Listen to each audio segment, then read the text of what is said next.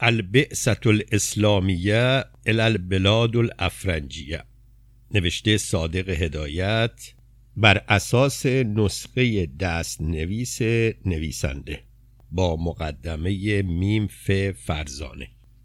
ناشران آرش استوکلم خانه هنر و ادبیات گوتنبرگ چاپ اول آوریل 2009 سوئد.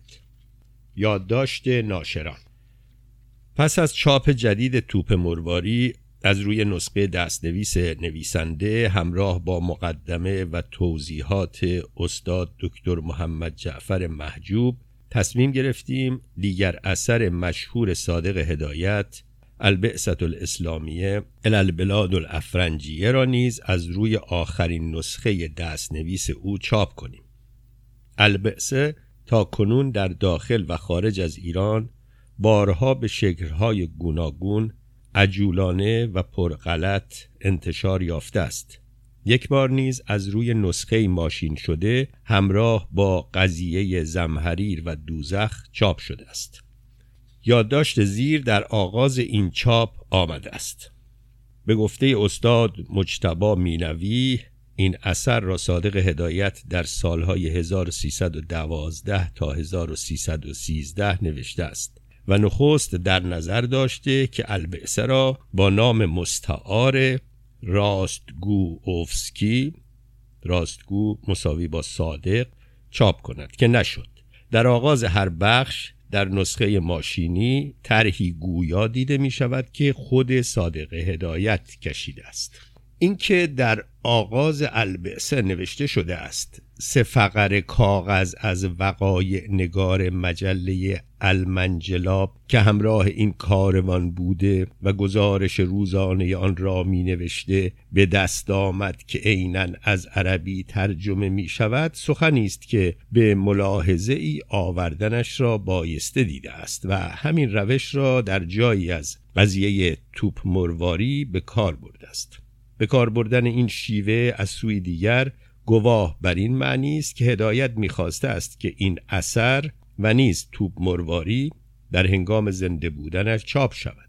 همچنان که افسانه آفرینش در زمان خود او چاپ شد و می‌دانیم که این نمایشنامه از جهاتی چند با البعثه و توپ مرواری در خور سنجش است. متن حاضر از روی نسخه ماشین شده متعلق به استاد مینوی و نسخه دیگر متعلق به یکی از یاران دیرین هدایت چاپ شده است. پایان نقل قول. هنگام مشورت با آقای دکتر ناصر پاکدامن که در زمینه هدایت شناسی کارهای ارزنده ارائه دادهاند از ایشان شنیدیم که آقای میم ف فرزانه چند سال پیش متن دست نوشته البعثه به خط صادق هدایت را در صد نسخه تکثیر کردند. آقای دکتر پاکدامن پس از تشویق ما برای انتشار بیغلط و پاکیزه این نوشته لطف کردند و فتوکپی نسخه ای را که در اختیار داشتند نسخه شماره 79 برایمان فرستادند. یادداشت یک صفحه‌ای ناشر در آغاز دست نوشته چنین است. دفتری را که در دست دارید عکس نسخه است به خط صادق هدایت. ولیکن اگر هدایت البعثت الاسلامی الالبلاد الافرنجیه را در فهرست آثار خود ذکر نمی کرد انتصاب این اثر به شخص او به صرف این مدرک مسلم نمی بود. زیرا برخلاف عادت معمولش این نوشته صریحا به امضای او نیست و از نام مستعار الجرجیس یا آفس ابن اسحاق الیسوعی استفاده کرده است.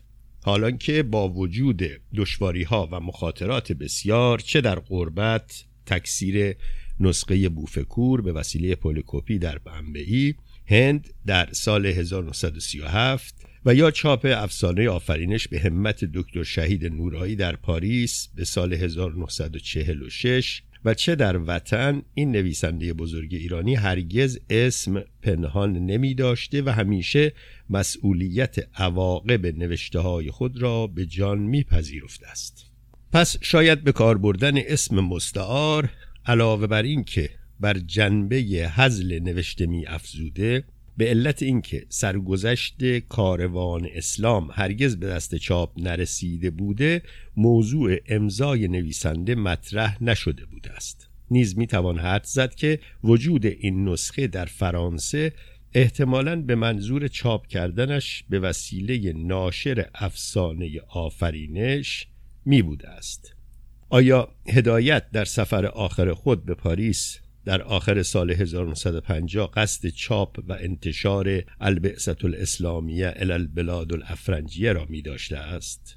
جواب این سوال جاودانه در حد احتمالات باقی خواهد ماند و چون به هر حال بعد از نیم قرن هنوز روایت الجرجیس یا فسبن اسحاق الیسوعی لطافت و مزاح خود را حفظ نموده و در صحت و واقعیت معانی آن نمی‌توان تردید کرد دیگر جای آن نیست که این شاهکار کم حجم صادق هدایت از نظر دوستدارانش پنهان بماند. ناشر. در صفحه پشت این یادداشت نوشته شده است از این کتاب صد نسخه تکثیر شده است که همگی شماره دارد. پس از تایپ و صفحه بندی متن نسخه ای را برای آقای فرزانه فرستادیم و ضمن کسب اجازه برای چاپ آن از ایشان خواهش کردیم مقدمه ای بر این اثر صادق هدایت بنویسند. لطف ایشان شامل حال ما و دوستداران صادق هدایت شد. به درخواستمان پاسخ مثبت دادند و مقدمه را نوشتند. سرگذشت دست نوشته البعثت الاسلامیه الالبلاد الافرنجیه نوشته میم ف فرزانه.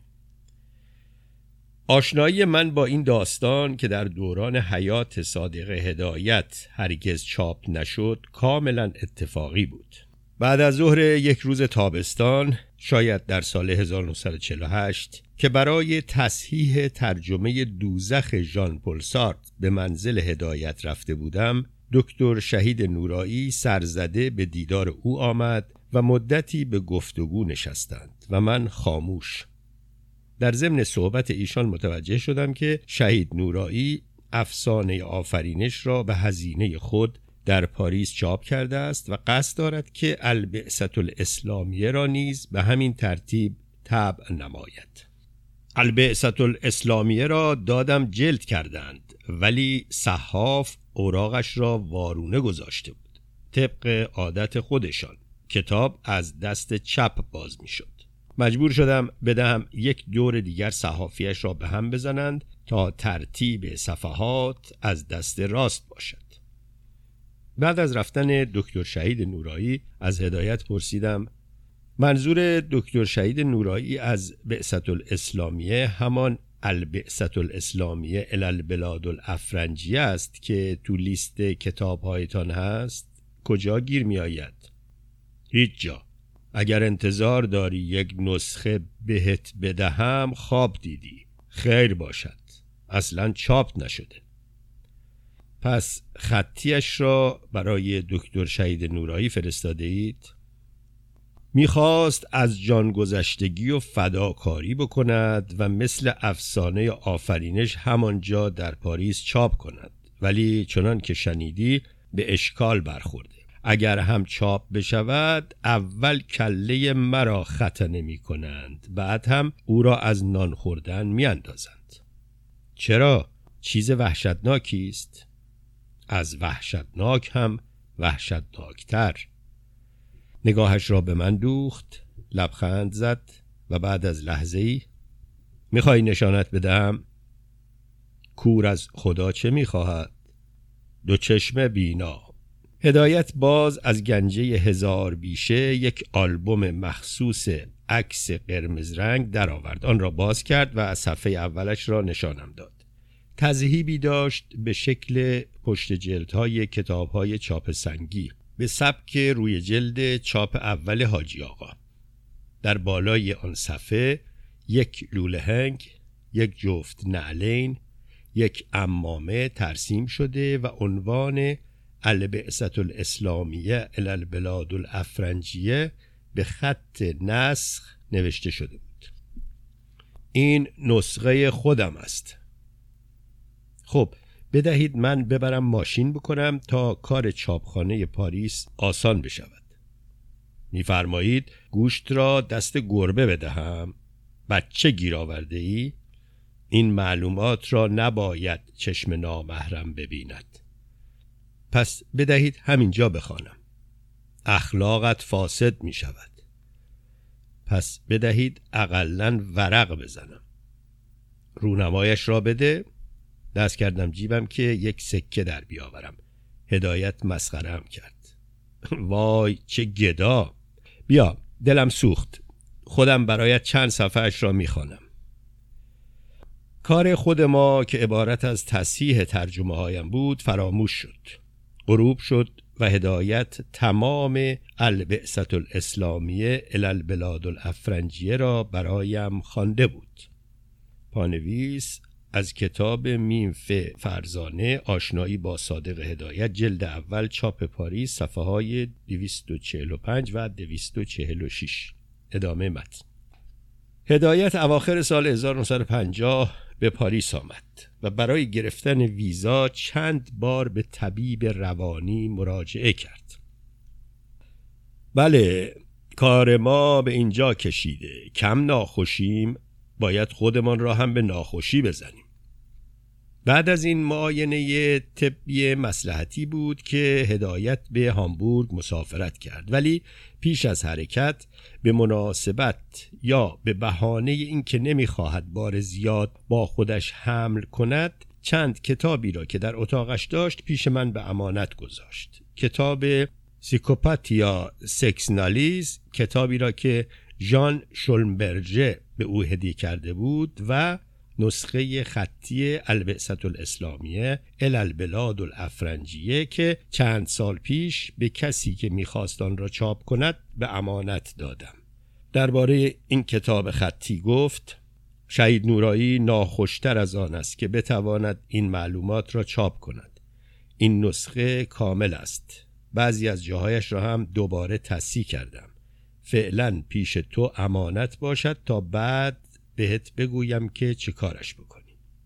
پانویس همانجا صفحه های 251 تا 253 دفترچه ای را که هدایت به من داد جلد مقوایی کلوفت و نقش مرمری مایل به بنفش و صورتی دارد. صفحات آن به قطع کاغذهای شاگرد مدرسه ها و خطدار است و بالای آنها جای سه سوراخ دیده می شود که در نظم صفحات برای دستبندی لازم می بود است. خط هدایت مانند خط نستعلیق او در دست نوشته بوفکور درشت و خاناست و آنچه را به لاتین نوشته به روشنی خط یک باسواد فرنگی است. مجموع این سرگذشت فقط 28 صفحه است که در پایان تاریخ 12 اکتبر 1930 را دارد.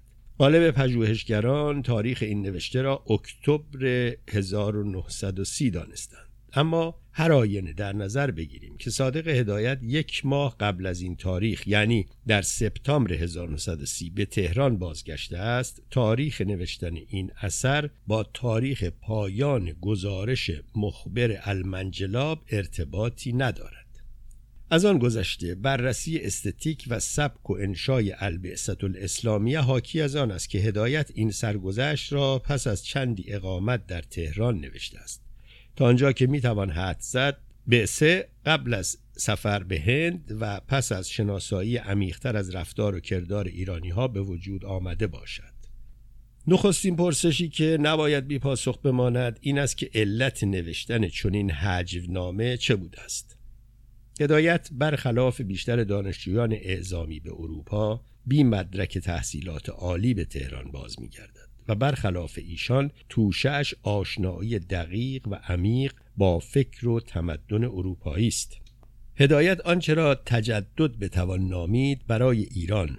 ایرانی که دوست دارد و خوشبختی او را می‌خواهد لازم می‌داند. زندگی خانوادگی او زیاد از روش زندگی اروپاییان دور نبوده اما هنگامی که به ایران برمیگردد و حالا مردی شده است که باید نان خود را در بیاورد. و با مردم معمولی ایران در تماس واقع می شود می‌بیند که میهن باستانی او دیگر وجود ندارد و مردمانش در یک عالم عقب مانده قرون وسطایی زندگی می کنند. اما عشق او وی را به کار برمیانگیزد کاری که باید آن را مردم شناسی نامید هدایت با یک روش علمی به جمعآوری فولکلور ایران می‌پردازد و در پس آنها بسی خرافات می‌بیند واکنش او روحش را به جوش و خروش می آورد و آن را به صورت داستان علوی خانم، قضیه وقوق صحاب و سفرنامه اصفهان نصف جهان عرضه می دارد.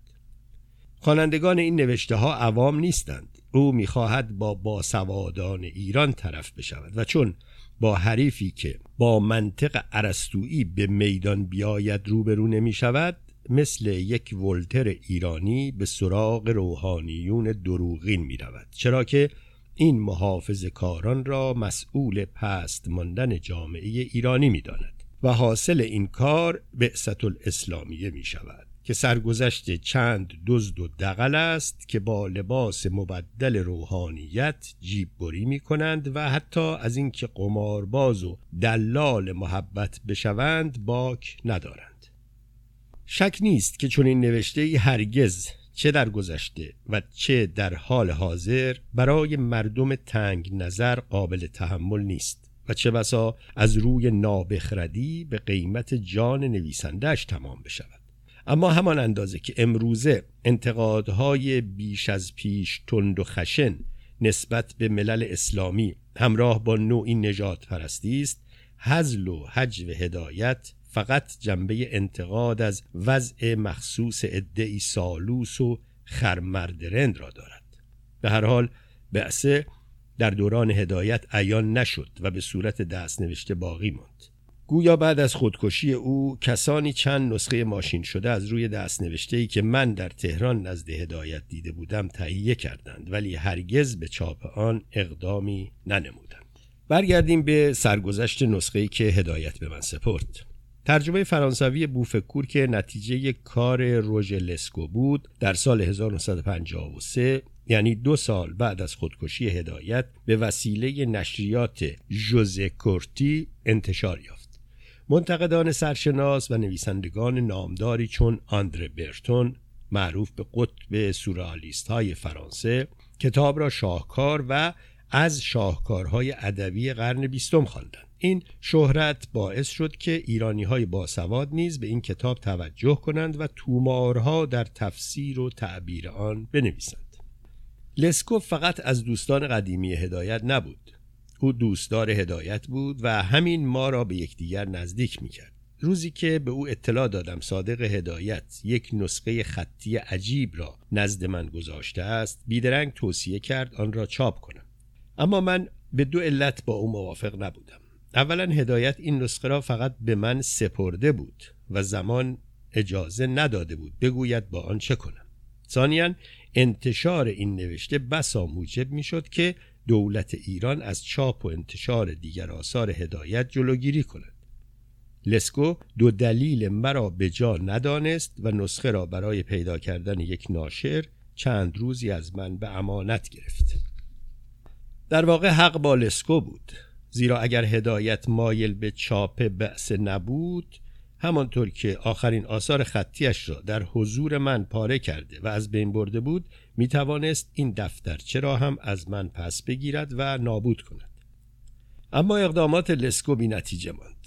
گذشته از اینکه هیچ ناشر فرانسوی مایل به چاپ یک نوشته فارسی نبود در سالهای دهه پنجاه میلادی تنها چاپخانه ای که حروف عربی داشت چاپخانه دولتی فرانسه بود که حروفچین های عرب آن نه خط نستعلیق را میخواندند و نه به زبان فارسی آشنایی داشتند. لسکو پیشنهاد کرد که متن نوشته را تایپ کنم و خود او آن را تکثیر نماید و برای داشتن اجازه نشر طبق قوانین آن روزهای فرانسه به آدرین مزونو که ناشر رسمی افسانه آفرینش شناخته شده بود رجوع کند. بنابراین متن البعثه را با ماشین تحریر اریکایی که به دست آورده بودم تایپ کردم و لسکو آن را در صد نسخه پلیکوپی کرد و کارهای صحافی و جلد آن را به عهده مزونو گذاشت. لسکو که عضو وزارت خارجه فرانسه بود دوباره به مأموریت رفت و چند سال بعد که به پاریس بازگشت خبر داد که پولیکوبی ها در موقع اسباب کشی و تغییر محل کتاب فروشی مزونوو مفقود شدند. بیشک توجه دارید که نگهداری چنین سپرده گرانبها چه احساس مسئولیتی برمیانگیزد. بیش از حدود چهل سال از مرگ هدایت گذشته بود و من همچنان دست نوشته او را در حدود تواناییم حفظ کرده تا اینکه محمد جعفر محجوب توصیه کرد نسخه بعثه را به کتابخانه ملی پاریس اعطا کنم. من زیاد موافق نبودم. این نوشته فارسی است و هدایت بزرگترین نویسنده معاصر ایران محسوب می شود و حق آن است که دست نوشته او به ایران برگردد. با وصف این به قسمت کتاب های خطی کتابخانه پاریس رجوع کردم و آن در موقعی بود که پسر شهید نورایی نامه های هدایت به دکتر شهید نورایی را به این کتابخانه هدیه نموده بود. در قرار ملاقاتی که با رئیس بخش کتاب های خطی فارسی داشتم از او قول گرفتم. چنانچه کتابخانه ملی ایران در آینده حفظ این دست نوشته را تضمین نماید آن را به تهران عودت بدهند و قرار بر این شد که طی مراسمی این کتاب در بخش مربوطه جای گیرد. کارتای دعوت تهیه شد و روز برگزاری مراسم نیز تایید گردید اما چندی پیش از این تاریخ خبر دادند که واگذاری نسخه خطی به بعدها موکول شده است. علت را پرسیدم. رئیس بخش به طور سربسته به من گفت که یک شیر پاک خورده ایرانی سنگی انداخته و موضوع مراسم و واگذاری نسخه خطی منتفی شده است. با این همه اندیشه انتشار این نوشته همچنان سرم را مشغول می داشت و راهی را که پیدا کردم این بود که آن را به زبان فرانسوی ترجمه کنم. با اینکه چندین داستان و حتی ترانه های خیام را به فرانسوی ترجمه کرده بودم ترجمه بعثه و علوی خانم به نظرم بسیار دشوار آمد و مجبور شدم از چند دوست فرانسوی باسواد کمک بخواهم و عاقبت در سال 1997 بعثت الاسلامیه و پدران آدم و علوی خانم در یک جلد به وسیله جوزه کورتی انتشار یافت. اما برخلاف انتظار این کتاب تیراژ زیادی نیافت. به گمانم شاید هم که اشتباه می کنم انتقاد از ملایان دروغین و مسلمانان به قدری در غربستان زیاد است و بیش و کم همه ایشان را تروریست قلمداد می کنند که حزل و انتقاد یک ایرانی که قصد توهین و تحقیر ملت خود را ندارد بینمک جلوه می کند حدود 25 سال پیش که ماشین های فتوکپی به بازار آمده و کار تکثیر را آسان نموده بود به اصرار دوستان بعثه را در صد نسخه تکثیر کردند و آقای ناصر زراعتی به تازگی یکی از آنها را به دست آورده و قصد دارد آن را به طور کامل و طبق نسخه خطی چاپ کند. اما برایم عجیب بود که از بنده اجازه چاپ این نوشته را خواستند. عجیب؟ چون به تجربه دیدم که اغلب پژوهشگران مترجمان و فیلمسازان ایرانی برای نقل از متن و اقتباس نوشته دیگران اخذ اجازه و حفظ حقوق نویسنده را لازم نمی‌دانند. مخصوصا در مورد این کتاب که من هیچ حق و حقوقی جز نگهداری نسخه خطی آن ندارم. بنابراین فقط آرزو دارم که این بار چاپ و نشر البعثت الاسلامیه الالبلاد الافرنجیه با موفقیت روبرو شود و در این زمان که چشم و گوش ها بیشتر از 60 سال پیش باز شده است گذشته از شرح احوال چهار کلاه بردار نابکار شباهتی با واقعیت بین المللی امروز هم ببینند.